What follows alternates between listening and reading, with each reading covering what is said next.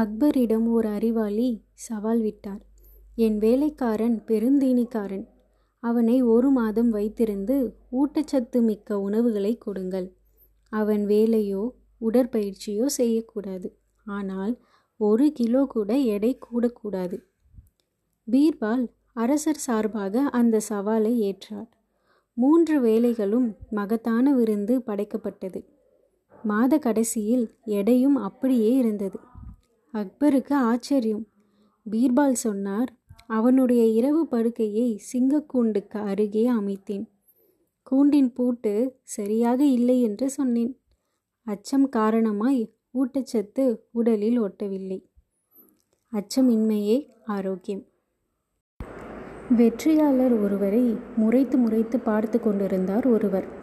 முறைத்தவர் முகத்தில் எப்பொழுதும் இருக்கும் சிரிப்பே இல்லை. தனக்கு அறிவுரை சொன்ன வெற்றியாளரிடம் வெறுப்புடன் கேட்டார் நீங்கள் வெற்றி பெற்றிருக்கிறீர்கள். எனவே மகிழ்ச்சியாய் இருக்கிறீர்கள். என் போல் தோல்வியை தழுவியிருந்தால் தெரியும். வெற்றியாளர் சொன்னார் இல்லை நண்பரே நான் வெற்றி பெற்றதால் மகிழ்ச்சியாய் இல்லை. மகிழ்ச்சியாய் இருப்பதால் தான் வெற்றி பெற்றேன்.